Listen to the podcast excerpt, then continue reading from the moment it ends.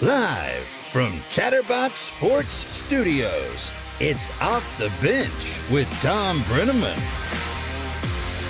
Well, a pleasant good morning to you, especially if you are a Cincinnati Reds fan. And that's just what I am. I'm a Reds fan. Good morning. We're back. Better than ever on Off the Bench, presented by United Dairy Farmers. It's also known as UDF around these parts.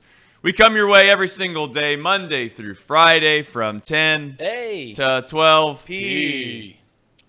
And you can join us in a plethora of ways. You can always search on YouTube, Off the Bench, Chatterbox Sports, and or you can listen to us in podcast form. Just search Off the Bench with Thom Brennaman, and as he would say, you are dialed in. There's only one place to really start. You know where it is. You know what I'm talking about. Great American Ballpark. Bottom of the eighth, 0 1, one out, and two on. Lifted to right. Could it go? Martini off the bench ties the game.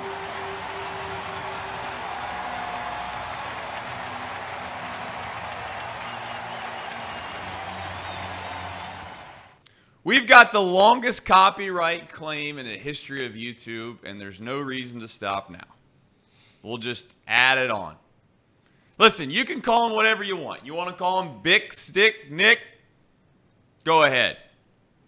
Some call him Nick Martini. I call him Houdini. You might call him Moderna Martini. I don't know what you want to call him. Maybe you call him the Babe. Whatever it is, he's provided this team the life support they desperately needed. Who of all people would have thought Nick Martini's going to be that guy? His three run home run tied the game at six, setting up a MLB leading 44 comeback win for your Cincinnati Reds. To Encarnacion Strand. Swinging a bouncing ball through the right side base hit. Here comes De La Cruz the plate. Here comes the throw. Not in time. Reds win it 7 to 6. Cardiac kids. The rallying Reds do it again. On this homestand, that's their third walk-off alone. Unbelievable. The Reds rallied to beat the Seattle Mariners, who came into this series in first place in a very tight American League West. And with this win, the Reds improved to 13 and 1. What an unbelievable piece of hitting by the AL West. CES. What an unbelievable piece of hitting by CES. But you know what? There's so many other unsung heroes on this team that we'll get into here in just a bit. Names like Stephenson, Marte, Legumina, Shreve, Gibaut, Antone.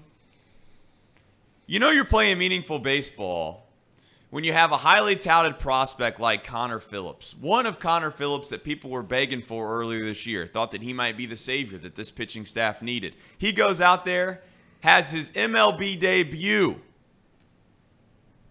and he's not even part of the storyline. That's how you know you're playing meaningful baseball. The Reds sit alone in the last spot of the wild card. They're a half game ahead of the Marlins, a full game over the Diamondbacks after they lost to the Rockies. They're two games clear of the Giants. Might I remind you, the Reds have tiebreakers over the Diamondbacks, but they do lose the tiebreaker over the Marlins and the Giants, so keep that in mind. If you did any digging on uh, social media last night at all, you seen some rumblings, some rumblings in the jungle. Joe Burrow's contract is it imminent? Is that the word that I'm seeing? It's imminent. Joe's Joe's parents are in town. Joe talks to the media on Wednesdays. You add it all up. Is it a conspiracy theory or is it maybe, just maybe, that time? It has to be that time, right? Can we just use our brains for just a second here? Think about it, just logically. I've been screaming and yelling and barking into this microphone for weeks about how he would be an absolute lunatic if he plays one single down this season without a contract. It makes no sense at all that he plays this year with a contract, without a contract, excuse me. Not just for him, but also for the Cincinnati Bengals.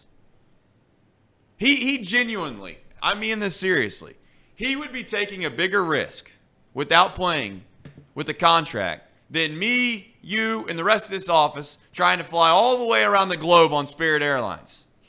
Nonstop. That's how big of a risk, and without really a better vocabulary, to my knowledge, a big of an idiot he would be without playing, without a contract. There's no way he's going to do it. He's going to get it done, and I think the deal is coming to an end. It's right there at the finish line. It might happen during the show, it might not. I don't know, but we'll talk about it if it does. And if it doesn't, guess what? We'll talk about it.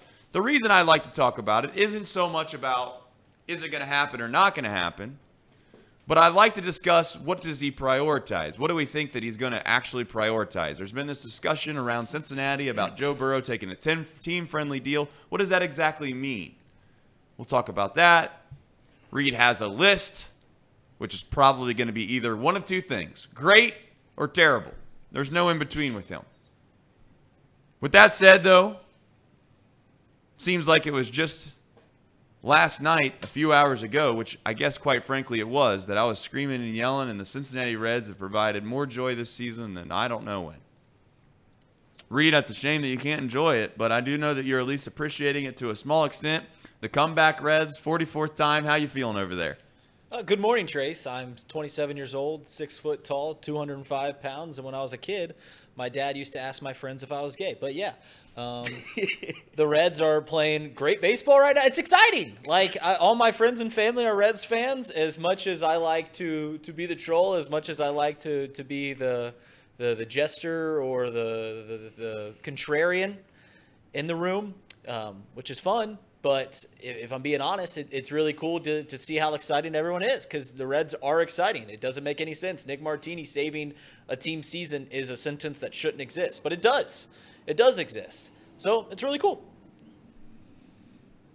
Yeah, that was a great story you told earlier on before you started speaking. That was really good. Uh, but I'm, I'm very excited. Last night was one of the most preposterous wins in this season. I mean, Trace Trace said it, 44 comeback wins and I, and I, I I'll maybe find the stat, but I saw like the lowest percentage of wins last night was a top five, uh, lowest percentage chance the Reds had to win a baseball game at seven percent. It's just like this team. Maybe maybe in my lifetime I haven't experienced anything like this where a team is just never really like dominating the games, but somehow finding ways to win. This seems like the first time in my life where that's happened. So it's pretty awesome. Last night they had no business winning.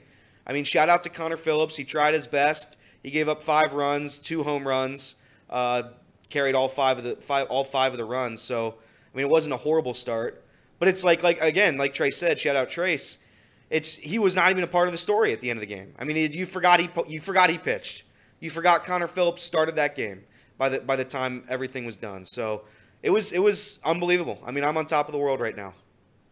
You know who had it all along? You know who's been saying it in this office for weeks that this was going to happen? It's Casey McAllister. The guy said that they were going to win 90 games. Is that going to happen? I don't know. But I, you know what? At this point, you start to take a step back and you start to look around and you start to say, well, maybe, just maybe, he knows ball. Casey, are you going to take your victory, uh, a victory lap now or later, or where are we at in this whole this whole debacle? Well, first off, hello fans. I no longer have to peek in between monitors anymore so you get to finally see me. I'm here. Uh, second um, no i'm not going to take the victory lap right now. I'm going to wait because what i said was that they would win 90 games. They might not get there. It's a tough road.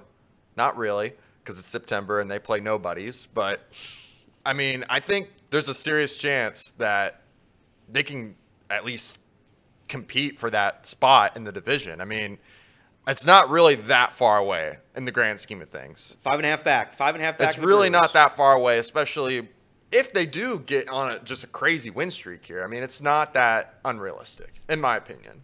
But Win the division, sixty to one right now.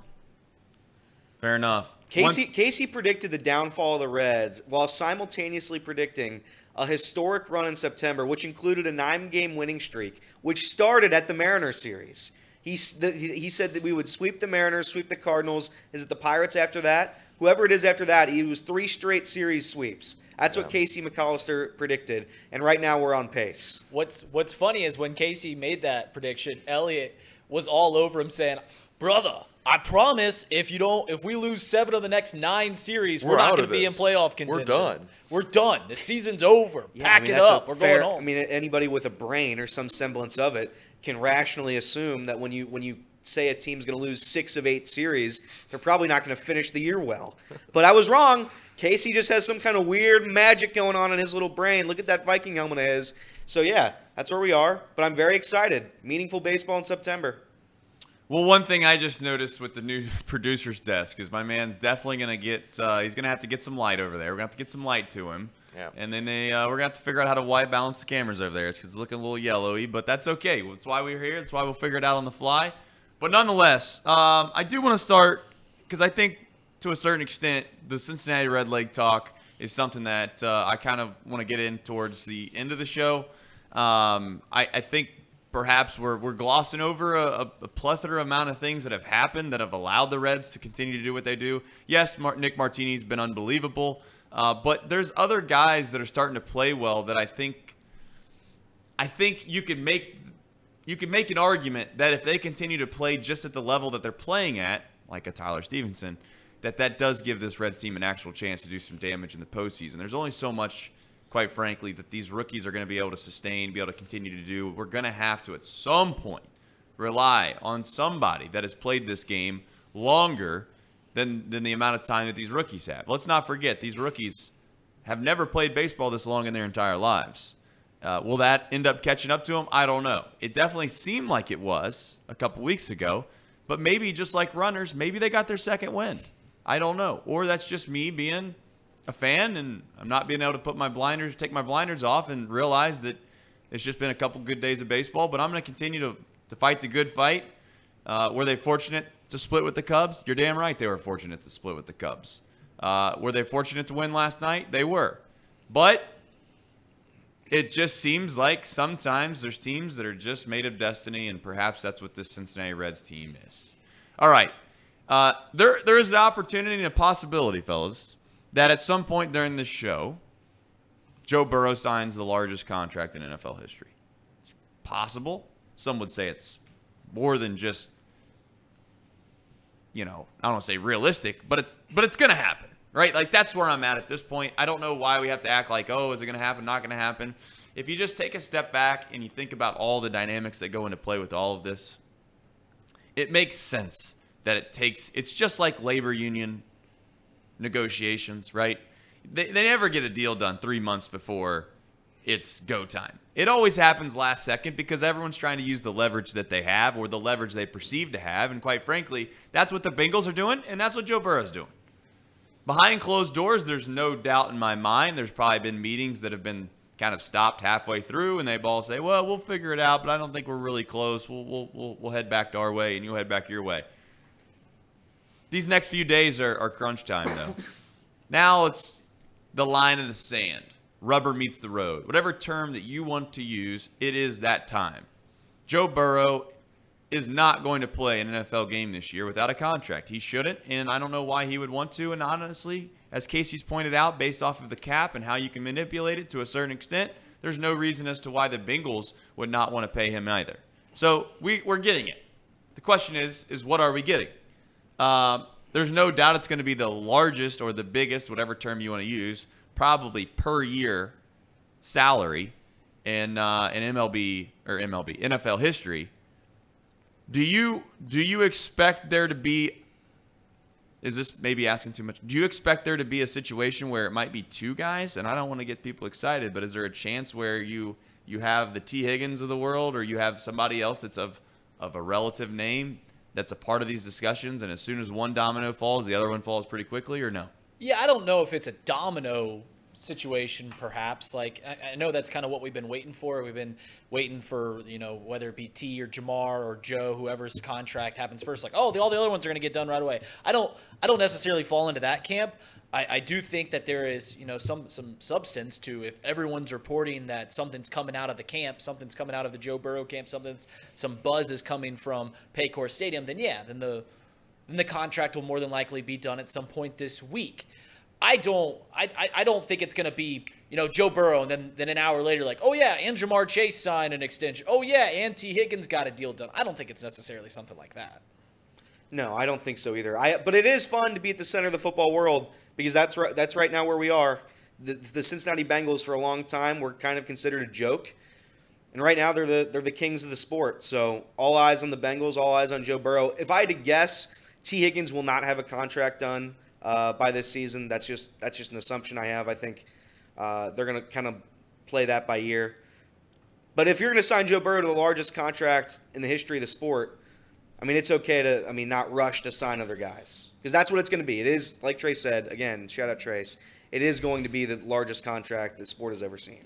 The one thing it just can't be, and it's been rumored, it was rumored a long time ago, and there hasn't been any buzz from it for months. But at one point, people were talking about how Joe Burrow might be the first person to get one of those, um, get a percentage cut of the salary cup, salary cap.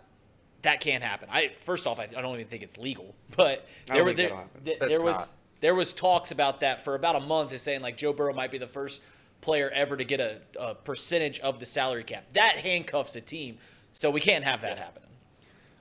Is it? This is where obviously I do not know. I'm not a lawyer. I don't know the NFL rules, regulations, and all those things. But is a Lionel Messi type situation, and I know maybe I'm overselling this. Maybe perhaps Joe Burrow is not this valuable, or those types of things could could be argued. And I would actually agree that maybe Joe Burrow isn't this valuable. What I'm about to say is. But is it ever an option for some of these franchises and or cities to be able to provide something that's outside of just monetary that might be of good value to where at some point you you you I guess the NFL doesn't want that to happen because that obviously kind of eliminates the salary cap situation, which is probably but my point would be is if Mike Brown had an investment in some specific, I don't want to say stock, but some specific company that Joe Burrow then also was a part of as a part of being able to sign as the, with the Cincinnati Bengals. I'm assuming that's illegal because if it isn't, I'm I'm guessing it would have happened already.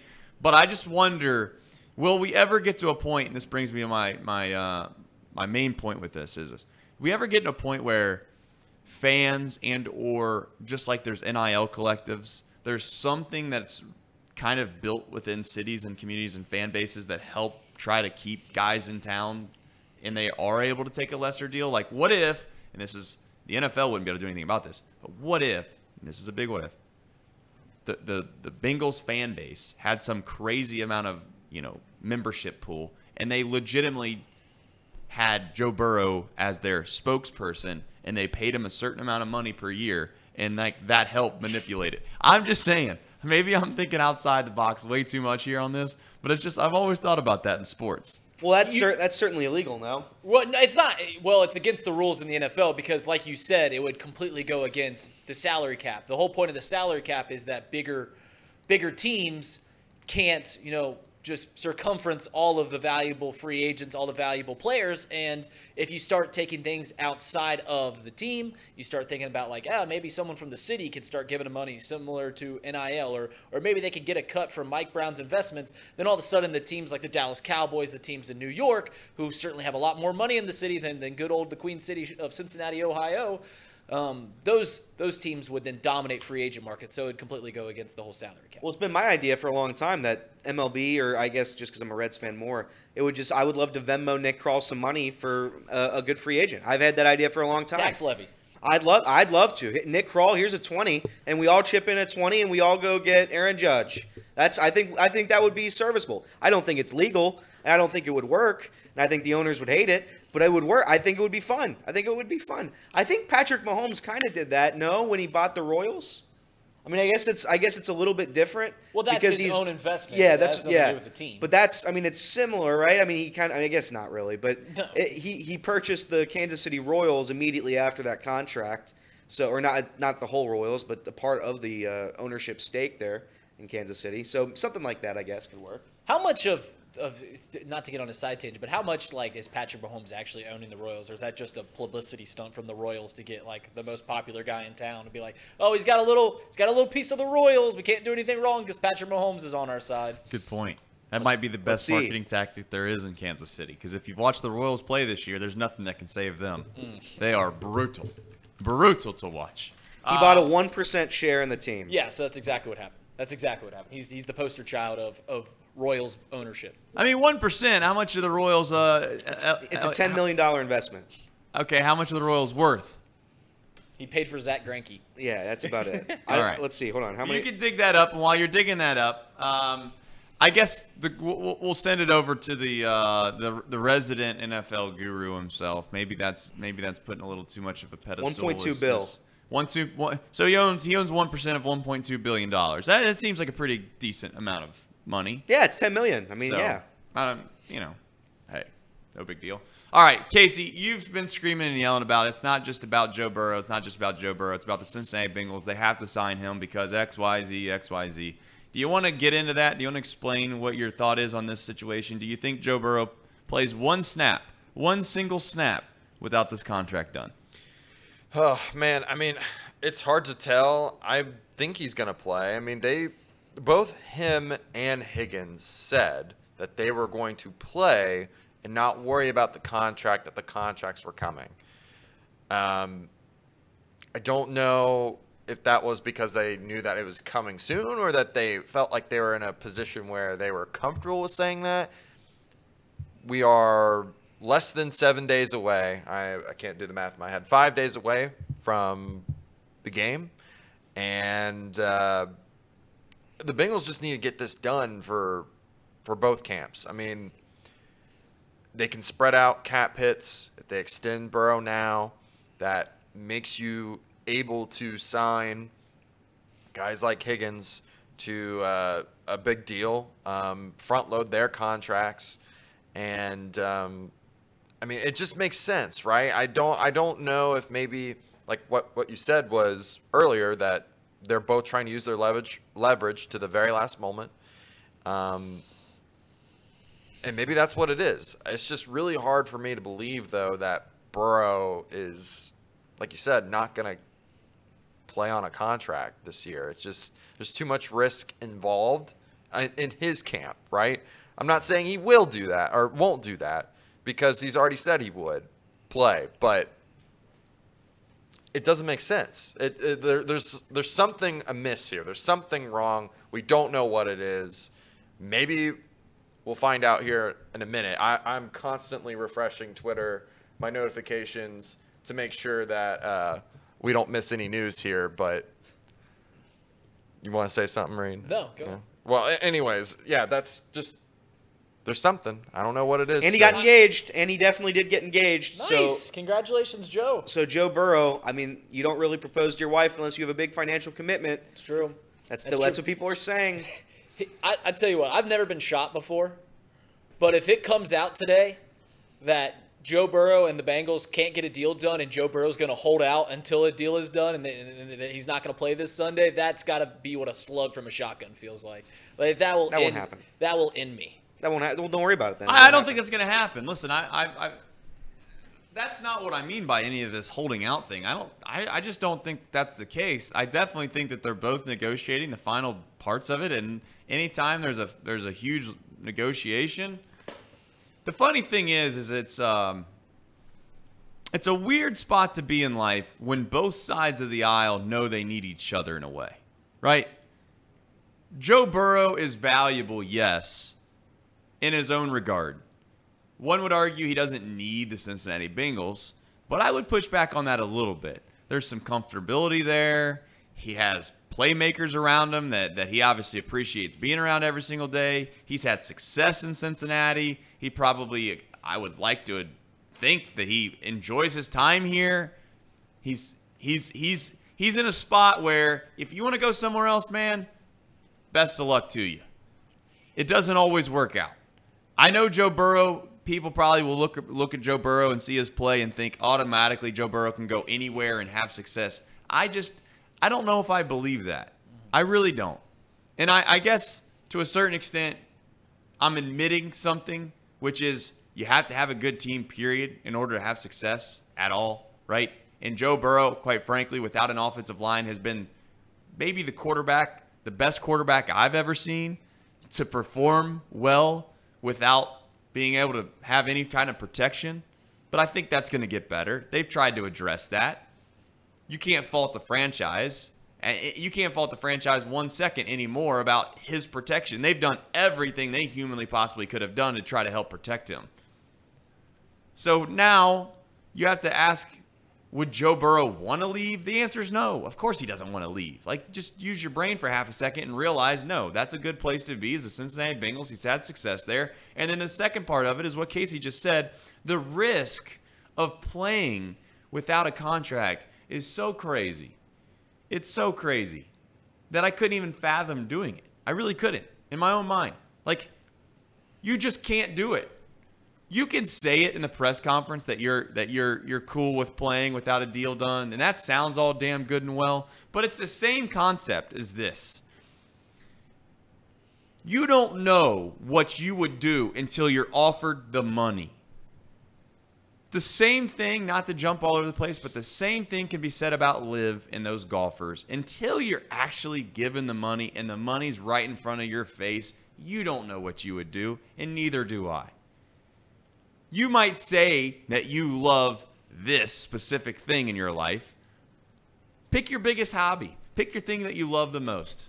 I love I love golfing. If you told me I couldn't golf for the rest of my life, there's almost nothing that you could possibly do to say I I'm not I'm a hard pass for me. I'm going to continue playing. I don't know though. If you offered me yachts and a billion dollars and all these things, I might just think just like that, man, you know what? I think I could go without playing golf again. And that's where I'm at with Joe Burrow. The amount of money we're talking about that he can sign for in the next hour if he wanted to is so much money that it's generational changing. His his great grandkids, great grandkids are going to be probably living off of that type of money. You can't allow yourself to go out there and have some fluke, freak, crazy injury happen to you and ruin, and I say ruin, but quite frankly, ruin the opportunity to make that much money.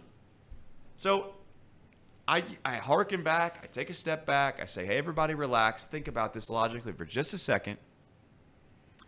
They're just playing a little cat and mouse here at the end. It's a little cute flirting, you know, it's just a little flirt back and forth. And then they're going to say, all right, let's get the deal done. We don't have any more time to waste. Let's sign it, let's get it out of the way, and let's move on. And that's what has to happen before Sunday. And that's what's going to happen before Sunday. And if it doesn't, I'll say I'm wrong. I'll say I cannot believe it because it would truly baffle me. Rarely do you get a situation in life where both sides it makes perfect sense to keep, you know, to keep a deal together and finish it. Because usually one side has leverage I don't know if either side has a ton of leverage here. They both have about equal leverage. Joe could say he's not going to play, and then all of a sudden, Mike Brown and, and KD and the whole gang down there at Paycor would be going through craziness and trying to figure out how to make him happy, this, that, and the other. But let's be honest Joe Burrow's reputation is going to take a hit with the fan base. It would. I don't, and I think he knows that. I don't think he wants that.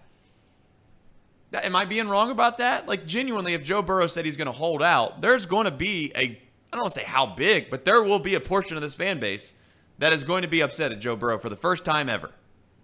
No, that's correct. If he if he says that he is going to hold out for more money, he would absolutely be ridiculed by this fan base. He, he would be he would be ostracized. I mean, that it's just a fact.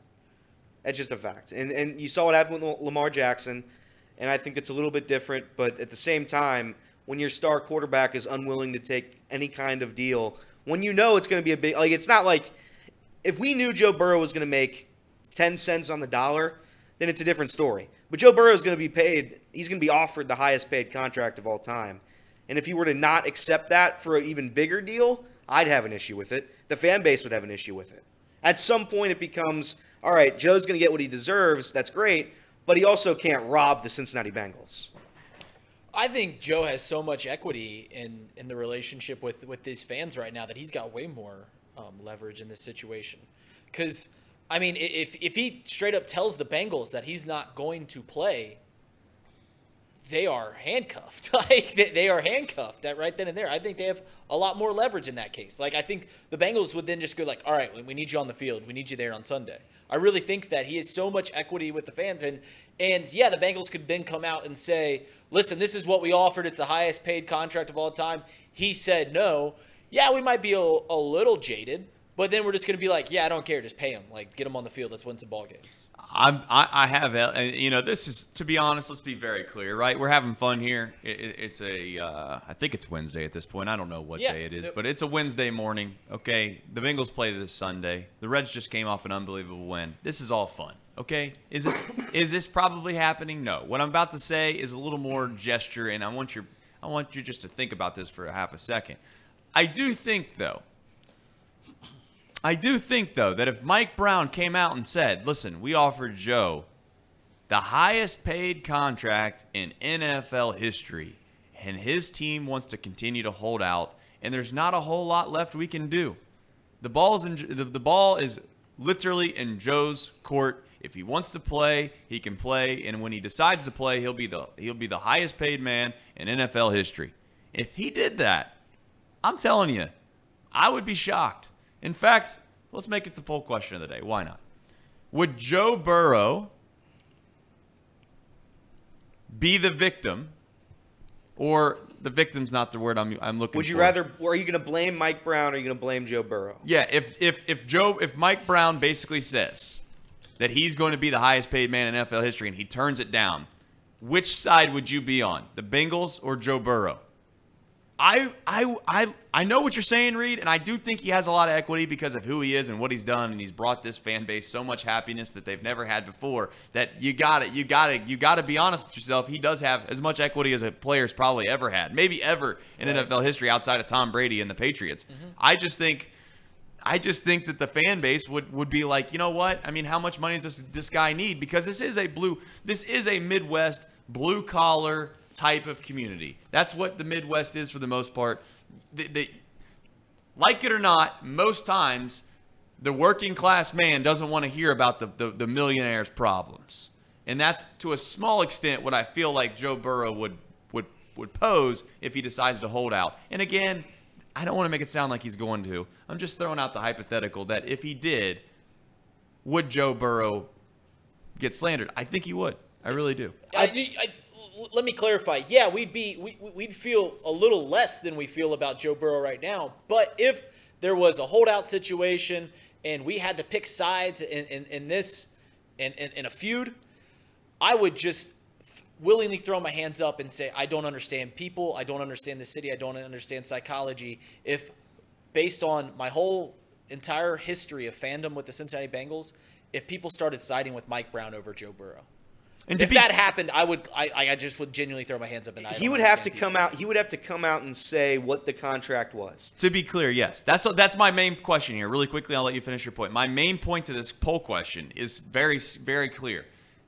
There is a dispute, and Mike Brown literally comes out and says that Joe Burrow would be the highest paid NFL contract in history. And then there, what's your decision? Because otherwise, it's it's going to be the Bengals. Correct. Correct. So if, if Mike, if, if Joe Burrow is the first one to respond to these, I guess in this hypothetical be allegations or whatever you want to call it. If Joe Burrow was the first one to speak on this and say, "Yeah, they didn't offer me what I was worth," then every single blame is on the Bengals and Mike Brown. There'd be protests. There would be riots. But if Mike Brown were to come out in this in this specific hypothetical and say he's the highest paid quarterback in the NFL if he accepts, then yeah, that's on Joe Burrow. That would be on Joe Burrow.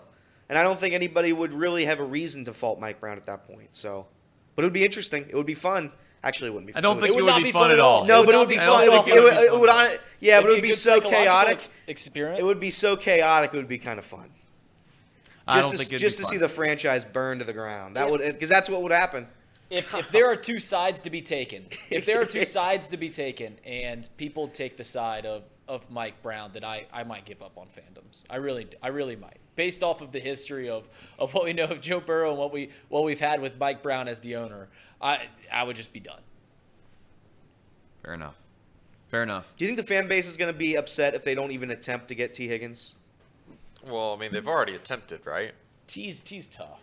Do you like what do you think the fan base reaction is going to be if Tee Higgins either sits out next season or does whatever he does? The Bengals aren't going to pay him. They make it he's open a free agent this year, or like after this season. yeah. So he's he's gone after We this can tag season. him.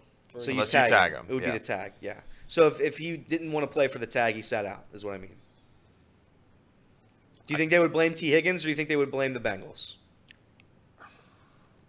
No, I think I think they would still blame the Bengals, but I don't think I don't think that the tag I think he would sign the tag. Like that would be best case money wise. No, 100% it per, per year. I know you want like guaranteed years and obviously you want a longer deal, but that that first tag, like it's up there right now. It's like 25 million, which is going to be more than what he gets paid from us probably or about the same. So, I don't know, maybe if it doesn't get done. Can I throw out a hypothetical here? And a hypothetical is in it's going to happen this year. I think the Bengals are rightfully trying to buy themselves some time. Why not? I mean, the, the the Bengals are the ones that really do hold all the leverage when it comes to which guy they're going to sign in regards to these receivers, this, that, and the other. Ja'Marr Chase, of course, is the number one person that, that everybody would say if you had to pick anyone outside of Joe, who do you want to re-sign? Ja'Marr Chase is probably right at the top of the list. Here's the thing, though.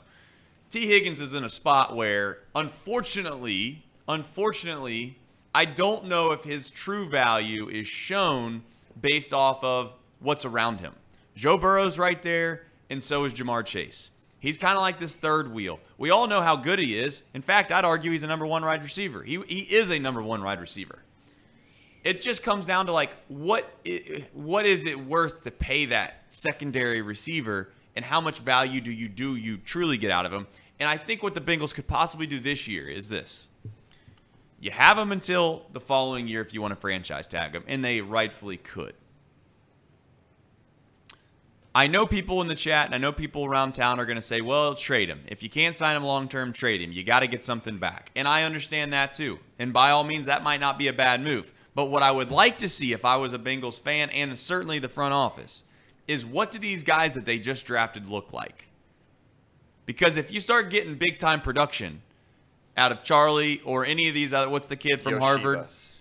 Yoshivas. Yo- Yoshivas. Yoshivas. If you get production out of Yoshivas or or Jones or any of these guys, then it makes it a lot easier to swallow trading Tee Higgins. If you get again the same thing, you harken back to the Patriots and you start to think back. Well, you know they all they had the they just had all these Wes Welkers and then they had. Uh, a Burkhead for a year or two, and then next thing you know, they had uh, who's Julian who's the other guy they had? Julian had? Edelman. J- yeah, Edelman. It's like if you could continue to, to somehow rinse and repeat and put these guys in the slot and they start playing out of their minds, then maybe you just ask the question: Is it just is it just a system in Joe Burrow that allows these guys to play over their head, or do you need a number one type wide receiver in Tee Higgins to to, to, to kind of keep what the magic you have uh, at bay? You got a year to figure that out to a certain extent. And unless somehow Joe takes a team friendly deal, I don't think Tee Higgins is going to get re-signed. You have you have to draw the line somewhere. I'm not trying to be a pessimist. I mean, it's just like you can't sign everyone. So unless Joe takes a cut, and he might, I'm not suggesting he's not, then Tee's probably the guy that's on the chopping block first. And ultimately knowing, quite frankly, the Bengals could use him for two more years before they have to ultimately get rid of him or, or lose him, it makes it, it makes me feel like his extension is probably the last one to get taken care of. If Like- you- go ahead, sir. Well, I was going to say to, to answer the point that, that we're all circling the, the question that Elliot proposed about, or we're going to be upset if, if Tee Higgins isn't extended, if, if Tee Higgins isn't. I don't think we would be because it all comes down to expectations, and I don't think the Bengals have any expectations on on truly extending Tee Higgins. I think we are all just kind of floating around this. You know, this limbo land of where we're like, ah, if, if they can get it done, if it makes sense, then yeah, it's great. But like Trace just said, if there's someone that has to go, it's pretty it's pretty clear who the man who has to go. It, it, it's number it, it's 85. It- It's Tee. What's his new number? He's got- Five. Five. Five. It's just five. It's number five's got to he's got to go. He's got to be the first one gone because he's gonna he's going to be worth 20 million dollars a year as a wide receiver, and we can't afford if we can't afford to give him that money, then yeah, go make your money elsewhere, Tee.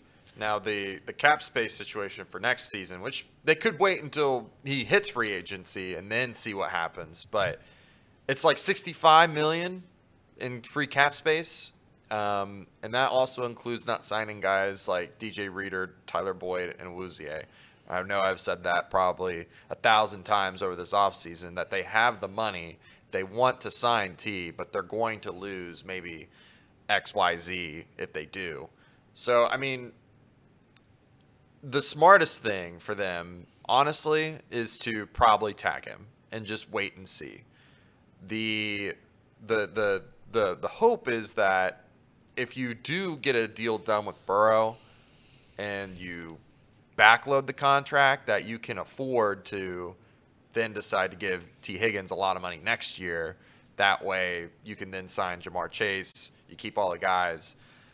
It's just the expectations, like you said, like for me, they've never been that we were going to be able to keep everyone. Mm-hmm. And I know Joe Burrow said it time and time again that he was planning on keeping these guys. He's, he wants to keep these guys. He's going to make sure that they're all here. It's just hard to do, man. It's just all the, all teams struggle.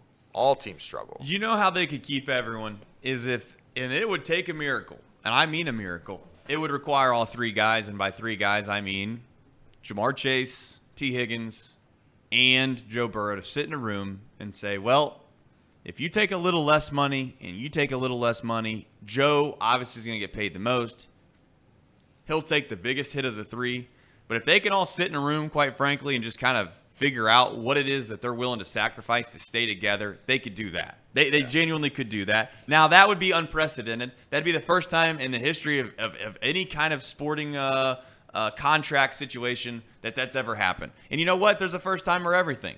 So I'm, I'm not here to tell you that that's 100% going to happen, but I'm not going to say it's not going to happen either.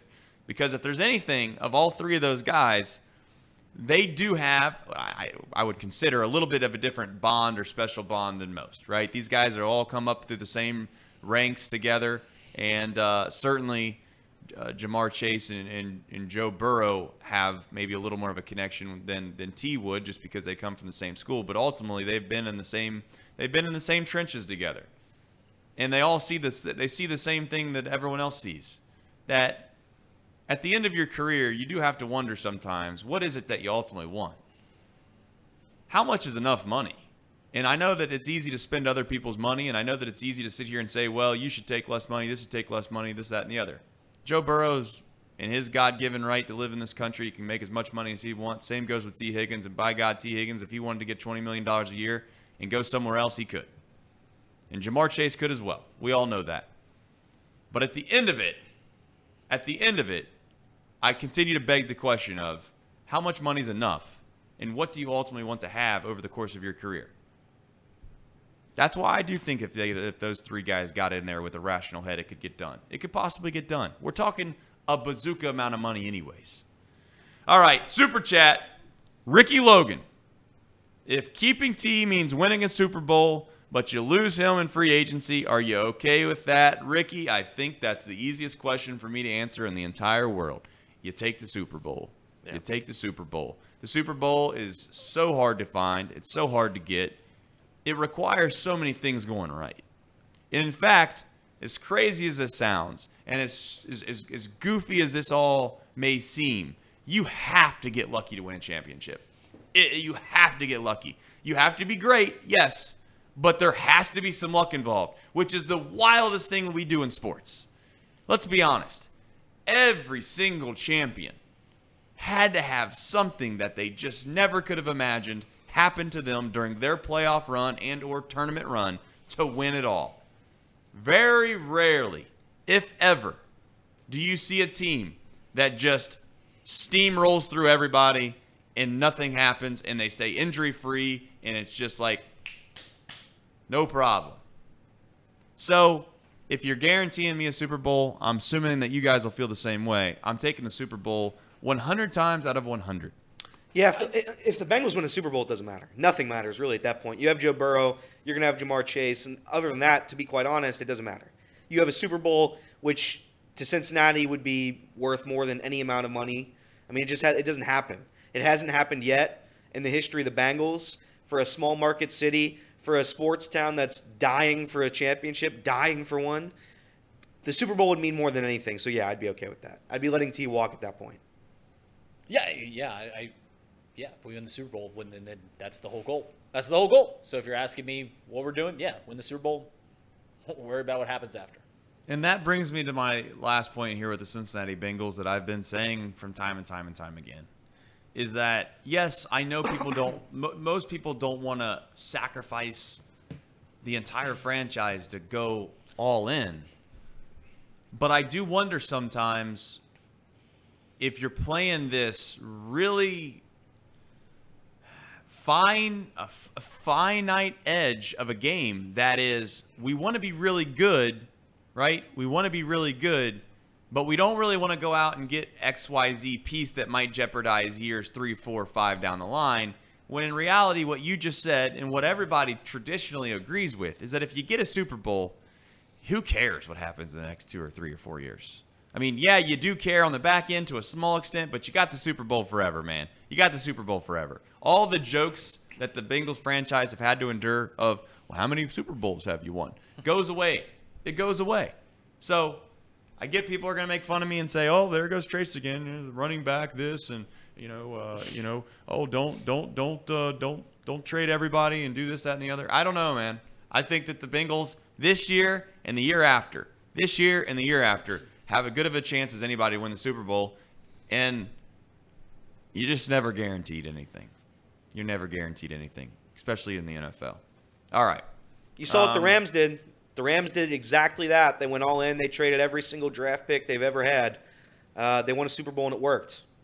Now Yeah. that's a little bit different because they don't have any fans in Los Angeles. But at the same time, the franchise has a Super Bowl because they went all in. Yeah, and, and the other point people are going to make is like, well, the Bengals were, were one play away from beating the Rams. Well, that's what I mean. That's what I'm talking about. That's the luck I'm talking about. It requires luck to win the Super Bowl. Well, the refs rigged that game, but yeah. Well, that's my point. I mean, there's a million. The Saints fans are probably screaming and yelling right now too that they could have won a Super Bowl if they didn't have the worst pass interference call in the history of pass interference called not called. It takes luck. Period. You got to be good. Some may say you got to be great, but it takes luck. Speaking of luck, some say the Cincinnati Reds are lucky. Uh, I don't know if they are. I do know this. Uh, the show's obviously going to end a, a little bit early today, but I just want you to think about all the names that really have allowed this team a chance to even be in the position they're in. I mean, genuinely, this doesn't make sense. Are we really appreciating it for what it's worth? I don't know. It definitely feels like, you know how they say, I wish I knew what the good times were when the good times were going. That's kind of how I feel as a Reds fan right now. I maybe I'm wrong. Maybe in 5 years I'll look back at this season and I'll think, "Oh, that was just the start of what was unbelievable baseball. That really we that wasn't a big deal at all." I don't know.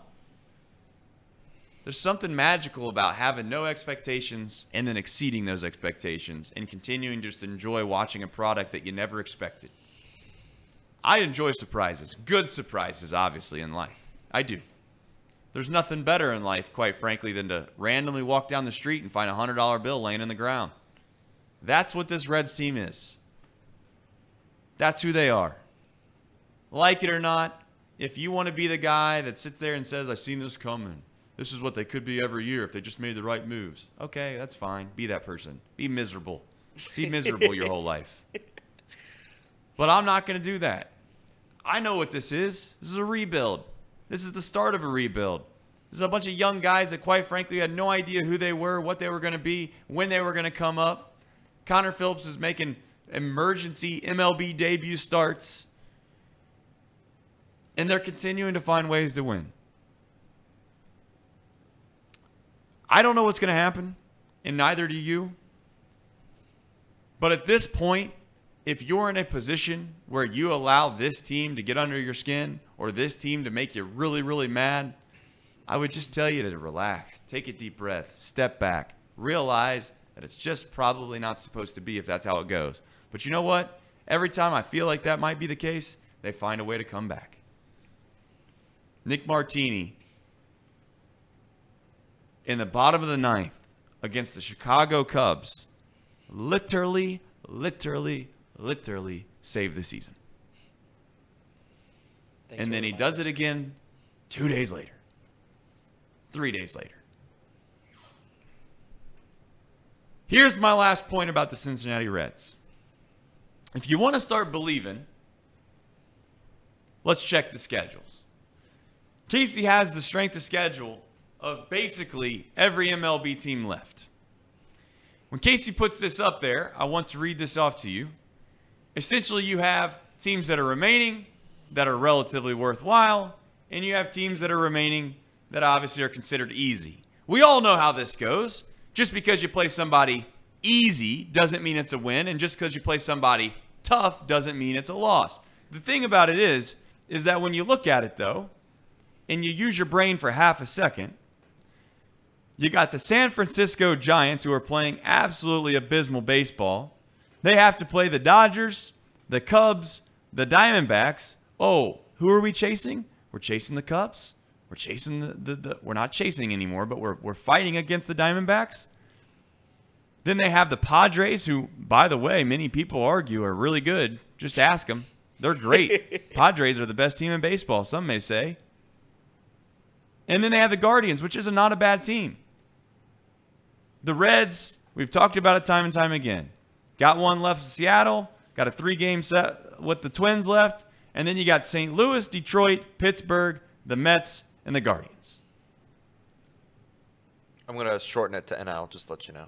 Go ahead. Make it simple. There we go. Look at that. Of all the teams that have the toughest schedule left, look where the Reds rank. They're at the bottom. And by the bottom, that means good. Poor Washington. Tough, tough sledding for them. But the but let's be honest, the Marlins, the Miami Marlins are the team that probably has the best chance, in my opinion, to stay up with us. And the truth is, is because if they tie us, they beat us. They tie us, they beat us, but they have a tough stretch, ladies and gentlemen. And it doesn't mean that they're going to fall apart, but goodness gracious, they got they got the Braves, maybe the best team in baseball, probably the best team in baseball. They got the Dodgers. Without question, you could argue is the second best team. And if you don't think they're the second best team, you can make the case that the Brewers are the second best team. And they got 7, 8, 9, 10, 11, 12 against all three of those teams. Then they play the Phillies, and then they got Pittsburgh and, and the Mets. I'm not suggesting for one second that it's a guarantee because it's a not. It's not a guarantee. But they have the best chance. I don't care what the I don't care what the analytics say. I don't care what the statistics say. And if I have to do the song and dance again, like you've heard me say time and time again, the same analytical bunch and the same statistical bunch told you that the St. Louis Cardinals were going to win the NL Central basically through mid May. How'd that work out for them? The Reds could fall apart. Yes, they could. But you're not going to convince me ever that they don't have the best chance to make the postseason. Does it mean that they should? No. Let's not get it twisted around here. Does it mean that you should get upset at the rookies and you should bang your head on the on, the uh, the pavement and or slam your your fist on the desk or old man goes out and yells at Cloud because this team didn't make the postseason when they should have? They had the best chances. This, that, and the other. No, that would just be being a hater. But you should start believing if you haven't already. You should start believing because this team, like it or not, they're not supposed to be here. They don't have guys that are supposed to be here. They're relying on guys, quite frankly, that were pitching in indie ball a few years ago. Hell, not a few years ago, this past year. Got guys like Nick Martini digging them out of the grave. I'm here for it. I'm going to enjoy it. I'm begging you to enjoy it too. Can I read some of the names real quick? Please of the, do. Some of the pitchers. So this is what the Reds have been throwing out this year. And we'll start with the most recent one, Carson Spiers. Shout out Carson Spiers. You don't know who he is. I don't know who he is. Nobody knows who he is. He started a game. He actually pitched okay. Sil- Silvino Bracho. He, he pitched in five games for the Reds this season. Eduardo Salazar. People forget about him. He blew a couple games. He had an 8 ERA in eight games this season. Alan Busenitz. He played in five games. Michael Mariot, God rest his soul, he's gone now. He played in, he played in one game. He pitched his heart out. We got Shreve back up. He's pitched in two. Tony, my guy, Fat Tony. Shout out Tony Santillan. He's pitched in three games. Ricky Karcher. Do you remember the Ricky Karcher game? Do you know who Ricky Karcher is? No, you don't. Nobody does. Joel Kuhnel was up this season. He pitched in two games, 8 ERA. Luke Maile. Luke Maile, your catcher, your third string catcher, pitched in four games this season, 16 ERA. Former Cub and career bum Alec Mills. He pitched in a game this year, had an 18 ERA to exit the season. Jason Vosler. Remember Jason Vosler? He wasn't just a first baseman, he pitched in two games. He had a 4 5 ERA. Jake Wong. You remember the Jake Wong era? You know who Jake Wong is? I still don't know who Jake Wong is. I had to double check. I had to look him up again to make sure this was right. He pitched in one game. He has a 9 ERA. Shout out my guy Jake Wong. He gave up 3 runs. I think that was the rain I think you know what? I think that was the rainout game in Baltimore. I think that's when Jake Wong pitched. And finally we have Randy Wynne. God bless Randy Wynne. He came in for one magical game that you'll never forget, and you'll certainly never remember him. I mean, these are the guys that the Reds have been throwing out. Uh, outside of the bullpen, outside of guys like Derek Law and Buck Farmer, I mean, it's just like it's just it's just a crazy season. I mean, I thought the bullpen was going to be the worst part of this team coming into the season. They've been objectively the best. I still don't trust any of them, but they've been objectively the best. The offense, you don't expect every single rookie to come up and produce. Noelvi Marte, my guy, I'm glad Jacob Tissett's back in Alabama with Nick Saban uh, because he would be doing a victory lap right now. Noelvi Marte looks damn good. Noelvi Marte looks like a damn good player right now, and he's and he's taken my guy Jonathan India's spot. Jonathan India hasn't been here for two months, and it's just like you haven't even noticed him. You haven't even noticed his absence. So the Reds, the Reds right now are on a magical run. I'm very very excited. Uh, September baseball is here. I listen. I, I think if you look at it, I think the Reds have a very good chance. I think Reed told me before the show they have now a 29% chance to make the postseason. I would say it's more. I would say it's more. They just stole a series from the Seattle Mariners, a series they had no business winning. They stole that game yesterday. They should be in handcuffs. Th- stole it right from their hands. And, and this is what you're dealing with. I'm, I'm very excited. I'm very happy right now. That's all I had to say. Jake Wong, shout out. Fair enough. Uh, Ohio Laker, I'm going to send out a special prayer to him. He's been mad a lot of the day today. I don't know if things are going bad or wrong. I, I, if I could send a super chat to you, I would, Ohio Laker. Um, as far as us being uh, mad or yelling about Nick Krall, I don't. He must. This is the wrong program for that. Uh, Nick Krall has, done about as good of a job as you could do, but you know who else has done a good job that we need to give credit to, and by God, you should too. I get it. You might be like, "Oh, Trace, don't go there. Don't go there. I hate that." Uh, David Bell. Okay. You can't sit here Yep. and play at both sides of Yep. the aisle. You can't play at both sides of the aisle. If you're gonna sit here and say David Bell is terrible, he this, this, that, and the other, the dude's managing what? Do you want me to reread the names? I mean, how many times do you have to hate on this guy? He's starting Jake Wong out there. I don't know who Jake Wong is. I mean, it's crazy, Trace. It's crazy. David Bell gets criticized for having to play Kevin Newman, Stuart Fairchild, and TJ Hopkins every day. I mean, it's just like, give the guy a little bit of some slack here. People make fun of me for my take that I said he's done more good than bad. Objectively, that's been true. I say the word objectively, put a dollar in the jar. Objectively, David Bell has done more good than bad this season. If it's not for David Bell, I'd argue the Reds are in a very bad place right now. I'd pro- they're, they're probably 10 games below 500. So shout out to David Bell. You know, David Bell has two things that I come to appreciate with him. One, Nick Kirby points this out. He is prepared. Like it or not, he's prepared. And you know how he's prepared? And I, I, I get it. Maybe we're giving him too much credit, this, that, and the other.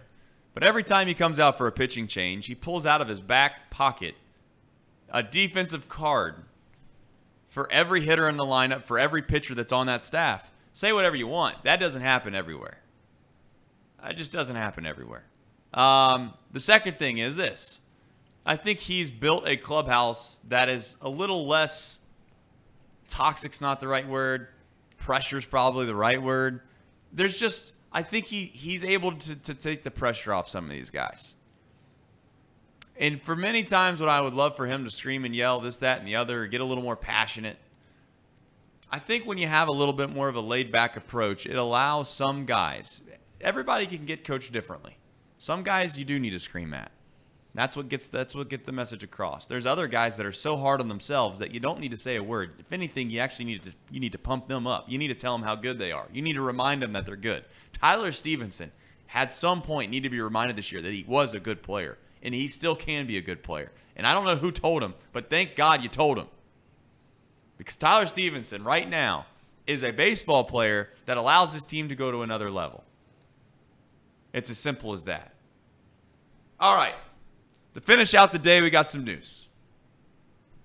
One is our boy Casey McAllister. Casey, I don't know if you want me to intro this, but I think I'm going to pass the torch to you. You have built what is a show. That show is soon, soon as in Today. today. Tell us about it. Yeah, so I've been waiting and waiting and waiting. Uh, I just can't wait no more to talk about this show. Um, one of our favorite interns and I have decided to start our own show all about NFL. Starts today at 7:30. Um, we're excited, man. Uh, it's going to be breaking down every single football game. We're going to be talking about keys to those games, betting. Uh, we're going to be talking about fantasy football, the whole nine yards. Okay, it, it's going to be all things NFL. If you are a big fan of the NFL, I implore you to check us out every Wednesday, 7:30. Mac and JT, the show on Wednesday nights for Chatterbox Sports. There you go.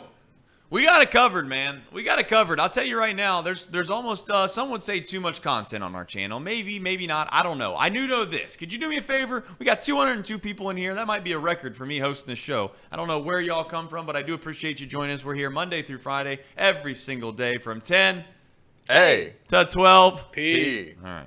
That's pretty good. Do me a favor, though, if you've not done this already, subscribe to the channel. We're like really close to 10K. All right. We're really close to 10K. I feel like that's a really cool marker. If we could get to 10,000 subscribers, if you got burner accounts that you haven't subscribed the channel to, go ahead and do it now. All right. We know we got a lot of OGs in here. Shout out There's a- Mouse Cop. There's a good chance. There's a good chance that many of you have already subscribed and turned the notification bell on. If you haven't, though, please do so. We probably need to do a much better job of, of saying that. For those that watch this show after, please subscribe to the channel as well. All right, I don't know how all these things work. Okay, for some some ridiculous reason, YouTube likes people liking videos. They like people subscribing to channels, and somehow the algorithm works and it starts showing your stuff to more people. The more people this gets shown to, the more of a good chance we get to hire more people around here. The more we hire, the better chance you have to have better content. Okay, that's how this is. So all I ask is that you like the video, you like the stream. All right, we have 58 likes. I think we could do a little bit better than that. And please subscribe to the channel if you haven't already. Uh, for those that are keeping track, um, not me, but for those that are, on Mondays, okay, on Mondays you have this show in the morning. And why am I drawing a blank? We're we're we're possibly gonna have. Uh, if you like high school sports, we do we do We do the coaches we do- we do shows. the Are you- coaches are you shows. asking about our schedule? So on Tuesday we have this show in the morning. Then we have Caskey's Clicker. That's on Tuesdays. On Yep. Tuesdays. On, t- on on Wednesdays Had we will have show this yesterday. show, and then Mac and JT. Yep. And then anytime that the Bengals play, we'll have uh, Chatterbox Bengals that that takes off. So that'll be on Sunday, and then of course Chatterbox Reds as long as their season continues. So that's our that's our schedule. Love that. Thank you, Reed, for helping me out there. You're welcome. For some reason, I thought we had a Monday night show, but I was just thinking maybe Chatterbox Bengals. So Chatterbox Bengals are going to debut here on Sunday. Um, Caskey's Clicker obviously is every Tuesday, and I'll, I'll tell you what. I, I'll be honest. I tuned into Cassie's Clicker for a minute. I was watching the Reds game last night. I learned some stuff from football. Like I, I actually, I'm not, and again, I know you know all of our shows are great, this, that, and the next, but I am excited to see what that looks like when the actual season gets going and there's some meaningful plays that people care about and actually learning the X's and O's of that. I, I'm more of a casual football fan. Obviously, I don't know all the different things, the the the Mike linebacker and the Sam linebacker and things of that nature. Um, I small, somewhat understand it, but my main point is I'm a casual. Watching that show, uh, I feel like I actually learned something. It's kind of enjoyable. So tune into uh, to Casey and our, our our main man down in the old down in the old Tuscaloosa, Alabama, down in Roll Tide country.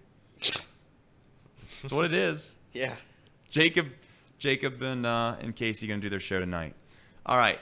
Read Uh, top five. We got to read top well, five. yeah, let me do the show. Well, I don't- I thought Well, you- yeah, I- let I- me do the I show. I don't know. It sounded I like you were gonna for cut off a God's little early. I'm getting ready to do the United Dairy Farmers cherry on top, and sure enough, I didn't know where you were jumps going. the gun? I didn't know where None you were other going. than Elliot. It didn't look good. It, I'm not gonna lie. I was I was underwhelmed with where that was going. I, so thought, I, I thought we were going to end the show That- with with no ad reads. Thank you, Nothing. Thank thought- you. I So we nobody knows gonna- what's going on when you're hosting. So I was just trying to trying to give you a little bit of a path here. thought we were just I was just trying to give you a lights. Little bit of a path. Nobody path knows what's you. going on when I host, and the reason that that's the case is because one, you know, here's the real reason we're going to do an hour show today because we do need to do some planning. We need to come up with some some segments on this show, make this show better.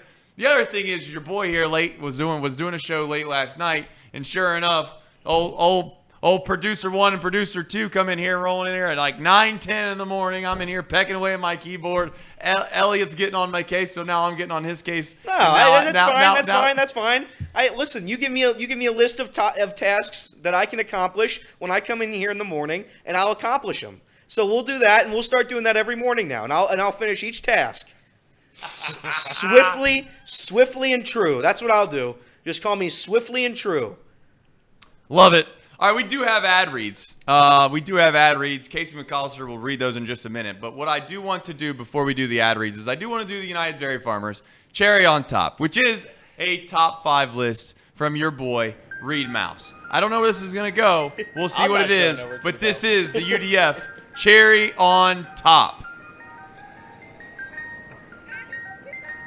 Thanks for that great introduction, Trace. The good thing about whenever Trace introduces a topic that I that I uh, ask for, he, he gives it a lot of confidence before he brings it over here. Yes. He's like he always he always pumps it up. He never he never disparages it. But luckily for him, I'm not sure how this one's gonna go. Sometimes we, we do a top five list and we have a very streamed idea. We we know it's gonna be a fun bit. We know it's gonna be all good and dandy.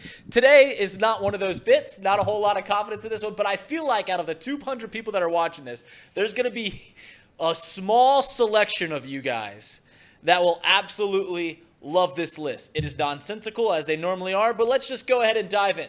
It's not a top five list per se. Instead, I was thinking, you know, we were at the Bearcat Bash last Saturday, hearing a lot of, you know, DJ music. We were around all these college kids and hearing all these songs. Took me back to a place back when I was in college and, and hearing all this music. So, without further ado, the nonsensical list of the day is this is a starting lineup of songs from frat houses, frat songs from a guy who's never been to a frat party. So these are songs that are exclusively from people that went to college for the past 10 years. If you've been to college in the past 10 years, you'll know exactly what I'm talking about.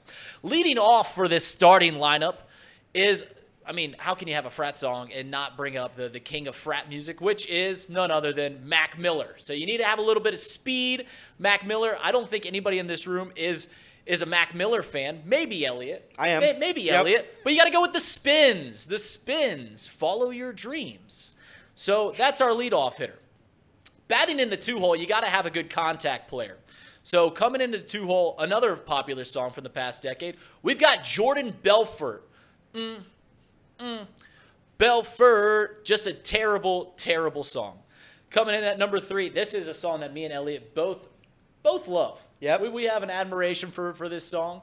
This is the, the greatest song of all time. If, if, if you like music, it is none other than in 2014, Cherub came together and brought, put together the greatest song of all time. It is Doses and Mimosas. Yes. What a beautiful, beautiful song. If you've never heard any of these songs, you got to listen to them because it just gets you in the right vibes. It's what I listen to on my way into every day. Batting cleanup. You got to have some pop out of the bat. Got to have some pop. You got Mo Bamba by Sheck West coming in at number five. This is where we're to get into Trace's music. Never heard of these songs in my life. Well, not quite yet. We, we, we talked about Jacob Tissett, so why might as well talk about Jacob Tissett. Post Malone's coming out song, White Iverson, another beautiful, beautiful song that has been played to death in Delta Kappa Phi Gamma Poopa.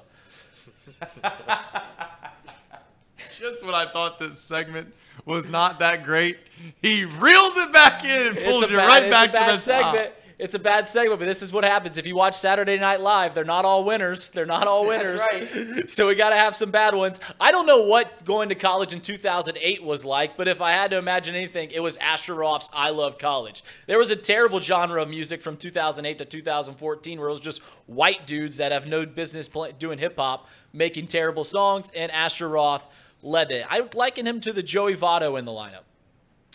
Batting seventh, No Hands by Waka Flocka Flame. Let's round out this terrible segment. Number eight, Broccoli by Dram. If you've never seen the music video, it's a guy sitting in a creek playing a piano and slapping a girl's butt behind him. Beautiful. And ninth and last coming out of this lineup is Mike Stud's Batter Up. So that's the starting lineup of frat songs. Thank you for indulging in this terrible segment. Thank you for pushing this segment, Elliot. I really, I really wanted to do this. So thank you. Appreciate it. You're welcome. Where was Mr. Brightside? so this is this is the thing about Mr. Brightside. Mr. Brightside is the Bo Jackson of the lineup. It it, it is a generational talent, you know, but Okay. it, it it has problem playing another sport. It's also white people music, so it doesn't fully get into the frat. It's if if it focused its attention towards one, it'd be the best song in the lineup. Okay, and what about Unwritten?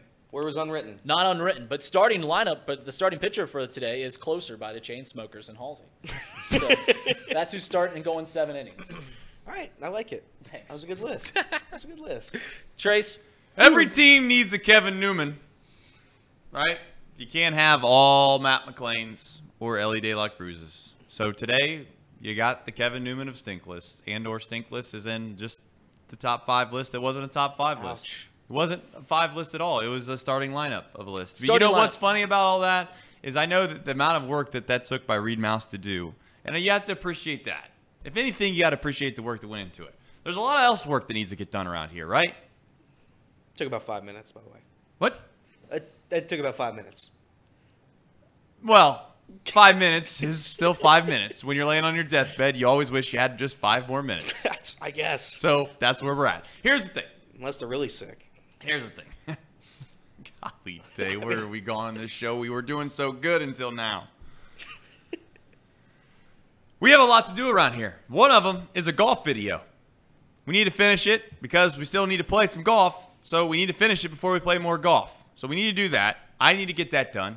I have an opener that I've been telling the the, the, the, the, Reds chat community that I had done, and it is done, but it just needs some final finishing touches on it. So I need to get that done. The studio is half finished. Obviously, you've seen the new deal here with with our, our boy Casey. Uh, when Tom gets back, we plan on having kind of a full house, so we kind of are working on that. We need to get a green screen in here because we want to do some more segments. It involves a green screen, and we need to just make this show a little bit better. In order to make this show better, you need time. The only way to create time around here, quite frankly, is to steal from something else. Unfortunately, we're going to steal a little bit of time away from this show because, believe it or not, when the show's over, there's a million things we have to get done right after the show to keep things moving. One is upload all the podcast stuff, keep clips, all the, the, the things that you could care less of what we do after the show, so I'll stop saying it. But I just want to say thank you for watching this show. Many of you are so loyal to us, and I just don't know why. But you know what? You continue to do it, and we're going to continue to thank you. We do need a Nick Martini shirt. I do understand that. We'd probably need other shirts. We understand that. But at some point, our merch store will match who we are as a company. Hopefully, it will become elite at some point. Without farther ado, watch Casey's show tonight, will you? All right, will you? What time's that going to go live, Casey? 7:30. 7:30. You heard the man. 7:30. The Cincinnati Reds. Hopefully, they can find a way to sweep the Mariners. And just by saying that, that's absolutely ridiculous that we're saying that they might sweep the Mariners. Until then, and until tomorrow, this is me signing off, saying I love you, and we'll do the ad reads tomorrow. Take care, everybody.